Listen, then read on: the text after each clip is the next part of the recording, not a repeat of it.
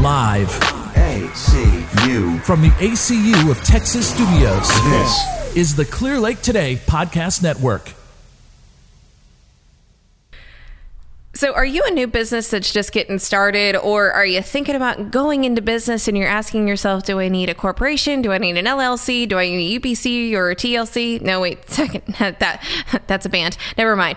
Uh, so, this is what we're going to be talking about today. Uh, is do I need a corporation and do I need an attorney to actually set that up? Lucky for you guys, Through the Glass Ceiling has a resident legal expert on staff with us today, and I'm, we are going to be picking her brain. So we're actually going to kick off with a couple of self introductions for season two, uh, and I'm going to start with our legal expert. Oh, hi. I like that. You can call me a legal expert if you want to, but um, I'm Emily Crone. I'm an attorney here in the area at Greer Hers and Adams. And coming to us live from Austin, we have. I am Janet Cohn, and I'm a account executive at a large food distribution facility. Awesome. And my name's Brittany Green. I'm the owner and coach at Advantage Business Coach. And this topic actually came up in a coaching session I had about three weeks ago. Um, so I'm going to kind of set the stage for Emily and um, then I have some questions. And Jana, I'm going to ask you to see if you ever get asked these kind of questions, even though you're the their account executive. I find that across the board uh, that customers will sometimes ask their account people certain questions that, you know, about legal issues or any kind of business issue that might not actually fall under your purview.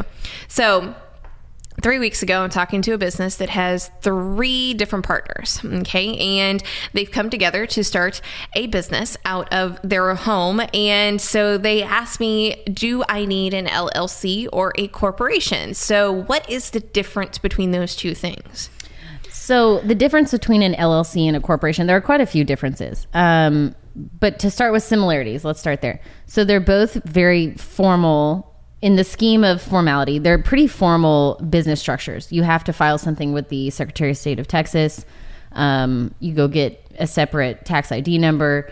Um, what you're filing with the Secretary of State is called a certificate of formation, and it puts them on notice that this business has been created. Um, they both offer limitations of liability for owners. So, owners are not necessarily liable for the actions of the business. If it's um, a corporation, they're shareholders. If it's an LLC, they're members. So, those are the owners' names, members and shareholders. Um, one of the biggest differences between a membership or a, um, I'm sorry, an LLC and a corporation is that there's another layer, um, especially a tax layer when it comes to corporations. So corporations are taxed individually. Um, and then when shareholders get dividends, they're taxed as well. Corporations are pretty formal. Um, LLCs are very flexible. Um, for taxation purposes, you can have pass. And I'm not a tax lawyer, and frankly, I'm. This is not even really legal advice either. This is stuff you can find online too. But um, the you can actually have pass through taxation with an LLC. So the LLC is not taxed at all, whereas a corporation is taxed on its own. I think for a small business with three people, um, are they all putting in sweat equity and money? Yes. Yeah, for a business like that, I would definitely do an LLC. Um, I think that's the way to go. They could um, do a general partnership, which is very informal, um, but an LLC provides more limitation of liability. There's an extra layer between the business's actions and the owners. So even though I'm working in the business, if the business gets sued, I'm not necessarily going to be sued personally. So that's one reason. And, and LLCs are probably the most preferred form of a formal business um, structure in Texas and probably across the country right now. LLCs are more favored. Now, if Can I they're. a question? Yeah. Um, real fast on the LLC. So I have some other attorney friends, and they have the PLLC Mm-hmm. after their firm name or whatever. What's the difference between a PLLC and just a LLC? A PLLC is reserved for a professional, uh, and it's usually it's usually doctors, uh, lawyers, accountants. Um, so it's like that professional sort of designation. Okay. That's all that is. But you still have the the limitation of liability um, that comes with it. It's just does it's really more um, carrying on in the public's idea. So I'm a PLLC, which means I'm a professional, so they can hold me to that standard, sort of thing. It's putting the public on notice. that they've actually filed their pa- paperwork and there is all that. Now you can file an LLC or corporation paperwork either one with just one member or shareholder. Yes, you can have a single owner. Uh, so in a corporation, you have your shareholders who are the owners, right? They aren't involved typically in the day to day operations of a corporation. Think like Apple, right? Just because I own Apple stock doesn't mean I do. And he's gonna, nobody's gonna listen to me when I say like I hate the new iPhone. Like they don't care what I say because they have officers and they have directors who are running the show. Uh, with an with a closely held, it's called a closely held corporation where it's like one or it's a family ownership and they're also working in the business. Um, you'll obviously you'll, you'll have the role of an officer or an employer or something like that. So you get that management in there. Um, but you can just have one shareholder who's also the director and the president and CEO and secretary and orders the toilet paper and they do everything. Um, and LLC is the same thing. You can have a, it's called a single member LLC. Um, and it's yours to own and operate and pass through those taxes at your own tax rate. Mm, There you go. Okay, so now for all of that paperwork that you said you had to file with the state and all that good stuff, does a like let's just say that I have a client, you know, this client that came to me that was asking about this, do they need to go have an attorney file all that paperwork for them? I'm kind of shooting myself in the foot here when I say no, but it's true. Um, there are companies out there, especially like located in Austin, who are office like right across the street from the Secretary of State's office. So they're very familiar with what forms, what fees, um, how to do it. You or I, any individual could file the paperwork, pay the fees, figure it out. It's kind of a hassle. Um, and if it's a, it's a pretty non-complicated, uncomplicated situation where it's a single member LLC or something like that, um, you probably couldn't mess it up too bad. But just to make sure that you get it done right, I would always recommend at least going with a company that files things with the Secretary of State. There's like CT Corporation is a big one. Capital Services in Austin does it. There's a few others. Um, or talk to an attorney. And an attorney could give you probably a flat rate to do it, but you don't have to have one. So, as someone who has done it both ways of having an attorney file the paperwork and using one of the services online, my recommendation is go have an attorney file it for you because I got to go round and round with the service of, oh, well, that name's not available. You have to do this. And then what should have only taken a few days took three weeks. Yeah, if you're setting up a formal entity, you always have to check and make sure the name is available or it's not. Um, there's a phrase for it that they look for, but um, something like it's it guides you the wrong way because it's uh, it's too much like another business's name. So they look out for that for sure. So if I file as a LLC, can I upgrade to a corporation? So I'm starting off with a family business. It took off. It's so awesome. Yoo-hoo, whatever. You're gonna sell it publicly. Yes. Can can you upgrade to a corporation at that point? I like how you call it an upgrade because it's not really an upgrade, but it does seem like it would be an upgrade. But um, yeah, you can change any form of any business. Um, you just file amendment paperwork and you kind of document it non-publicly, right? Because it's not something you have to necessarily file with the Secretary of State. But you know, all the membership transfers and trans like conversions into stock and things like that, you can absolutely do that. You don't have to close the business and then open a corporation. It can mm-hmm. become a corporation. It just makes that that Sure. transition. Yeah, Or upgrade. An upgrade. See, I have to find ways to explain to this to people that you know it's easy to understand because while you and I know that okay, it's just more of a, just a fluid different. thing. Yeah. It, it actually sounds a little bit different. So, Yeah. Well, and I want to chime in there too with when I'm talking with companies that are setting up for credit applications, right? Mm-hmm. We have to know are they a LLC? Are they a corporation? Who are the people that can sign those types of forms on credit applications? So, you know, making sure that the simpler or to know who who needs to sign what those are huge huge deals that waste time on our end of setting up accounts.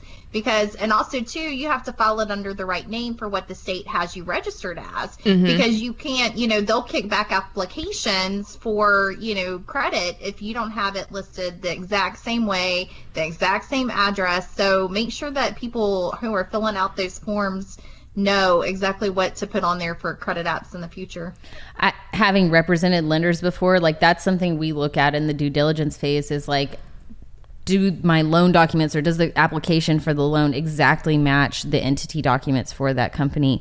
And also authorization and power to enter into transactions. That's huge because mm-hmm. it has to be, you know, I will say this too as a tip kind of thing to small businesses is if you're an LLC, you don't have to have a written company agreement. Um, it doesn't have to be. If if it's not written, it'll go by the rules, the laws of the state of Texas. Um, it's recommended as long as it's a pretty good one. Um, it doesn't have to be perfect, but it's got to cover you know the basic the base stuff. Um, but those documents will designate who has the authority to enter into those transactions. So, um, you know, with an LLC, you'll designate a manager usually, or maybe it's member managed, and the members can enter into these transactions. With corporations, it'll be well, who's named as your president, and do they have authority to take out loans or or whatever it may be. So, Well, and oftentimes, and we actually operate this way, is that okay? We have an LLC, but we have a DBA that we operate under. So, like Janet, as you're working with people, you know, they may think when they write down on their credit application, they're using the the DBA name, not the actual LLC or corporation paperwork, and if that doesn't match like if the corporation's the one filing for the the credit that's the name that they would have to list yeah, and it would have to say Yeah. DBA X or whatever. yeah whatever DBA the name is Yeah, and DB. And I'll be really honest in that area too, with um, even with my job application. So I worked for a franchise before, and I listed, you know, the kind of corporate name. And whenever they did my background check, they had me listed under my DBA name as my employer. So that was a delay in my hiring paperwork because I did not list my DBA name. I listed the formal company name. So um, that's huge in life. yeah, yeah I think DBAs too. It's this. It's another little topic to touch on too because there's everybody can have a DBA. Every entity can have a DBA. You go file an assumed name certificate. It gets recorded in the county where you do business. Um, but most often, what you'll probably see too, Brittany, is where individuals don't have an LLC or a corporation. They're just making money and expensing things. You know, they're a sole proprietorship, so Yep. it's just them. And typically, they will be operating under some name, doing business as, you know, I'm Emily Crone, doing business as Emily's Cookies and Cakes. I don't know. Her mom's cookies That would be my mom. Never. that would not be me. That would be my mom. But um, and so sometimes people will go get an assumed name certificate for a sole proprietorship as well. Um, it's not. It, it doesn't mean that it's any more formal, and there's definitely not any layers of protection when it comes to assumed names. So um, that's why they make you record it in all the counties. we run into it all day long. I actually did a valuation for someone last year. Her brother was a um, hairstylist and he passed away. She inherited his business. Well, when she inherited it, uh, the company was him. He was just doing, he filed all of his taxes as a sole proprietor under his social security name. He didn't even have A separate tax ID number. Yeah. EIN number. So, you know, kids listening, if you're getting into business, go file an EIN number. Do not file under your social security number. It is so ridiculously simple to go get it. Just save yourself because it's also a, a uh, identity protection for you as well. Um, so you want to know why, why, you know, there's so much identity theft in the world, it's because people are using their social security numbers in business. But anyway, tirade. um, so, you know, the, all too often we see that. So it's so easy just to go file for an EIN number and file a DBA if you're a sole proprietor. Or I think the state of Texas may be the most expensive state to file LLC paperwork, or it's one of the more expensive. I think It's it's, like, like $250 or to something. file your initial documents, it's actually more than three hundred dollars. Okay. it might be like three fifty. Yeah, I think more. you're right. I think it is 350. It's been a couple days since I've looked at the information on it. Um, so, you know, if you're serious about getting into business, this is something that you would want to to explore. Um, you know, for our client, what we ended up recommending was that they go file the EIN number, that they go f- and get a business bank account, and that they file LLC paperwork. Since they had three people, it's just the easiest way for them to be able to operate in business. Yeah, if you have more than one person, I would always recommend setting up some sort of formal entity by a filing and having a governing document that's written, um, like a company agreement for an LLC or bylaws for a corporation, because then you'll be able, if ever there's a problem, and I know when people get into business, they think like this is going to be great, we're not going to have any problems, it's going to be fine. Well, the reason lawyers are, exist is because it's not always fine. And so the best way to do that is to protect yourself from the beginning when everything's great and you can agree to stuff, put it in writing so that way when things maybe get sour in the future, you can rely on that. And for that, I would say talk to an attorney Absolutely. and your CPA. Because I've seen a mother sue her son- who sue her daughter in business. Yeah. Um, wasn't having a good CPA is like a key, especially if you're setting up a new business. And having your CPA and an, and an attorney who work well together, it's a big deal. That's very valuable um, to all of us. Yeah, we recommend for to have four people in your corner is that you want to have a good attorney, you want to have a good CPA, you want to have a good financial advisor, and selfishly a good business, Business coach. coach. I knew you were going to say. Selfishly, I'm going to say if you have tho- those four pillars in your corner, you're you're doing pretty good. So, Janet, how often do you run into this where you know you have clients that are asking you like for like this kind of advice? I'm just curious, like just because I, I see all too often like where customers go to salespeople because they think they have all the answers. Right.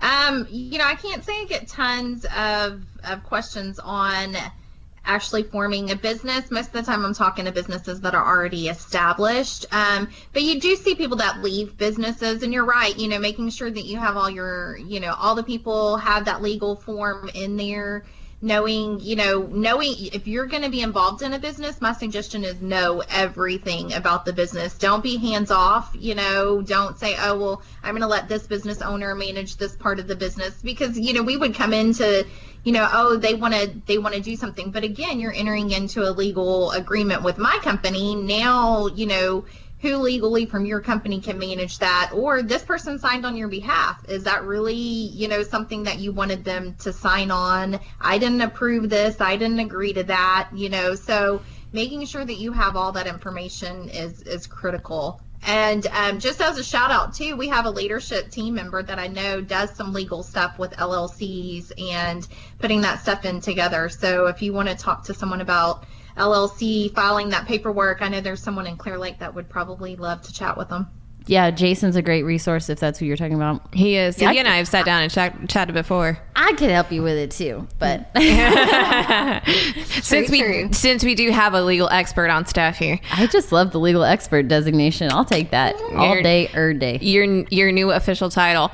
Well, with that, thank you so much for letting me pick your both of your brains when it comes to I run into client issues every day, all day. So it's nice to be able to chat with my ladies to get answers from other perspectives. So uh, thank you for listening to Through the Glass Ceiling, coming to you live from Clear Lake Today Radio in Kemah, Texas. You have been listening to season two, and we will catch you guys next time.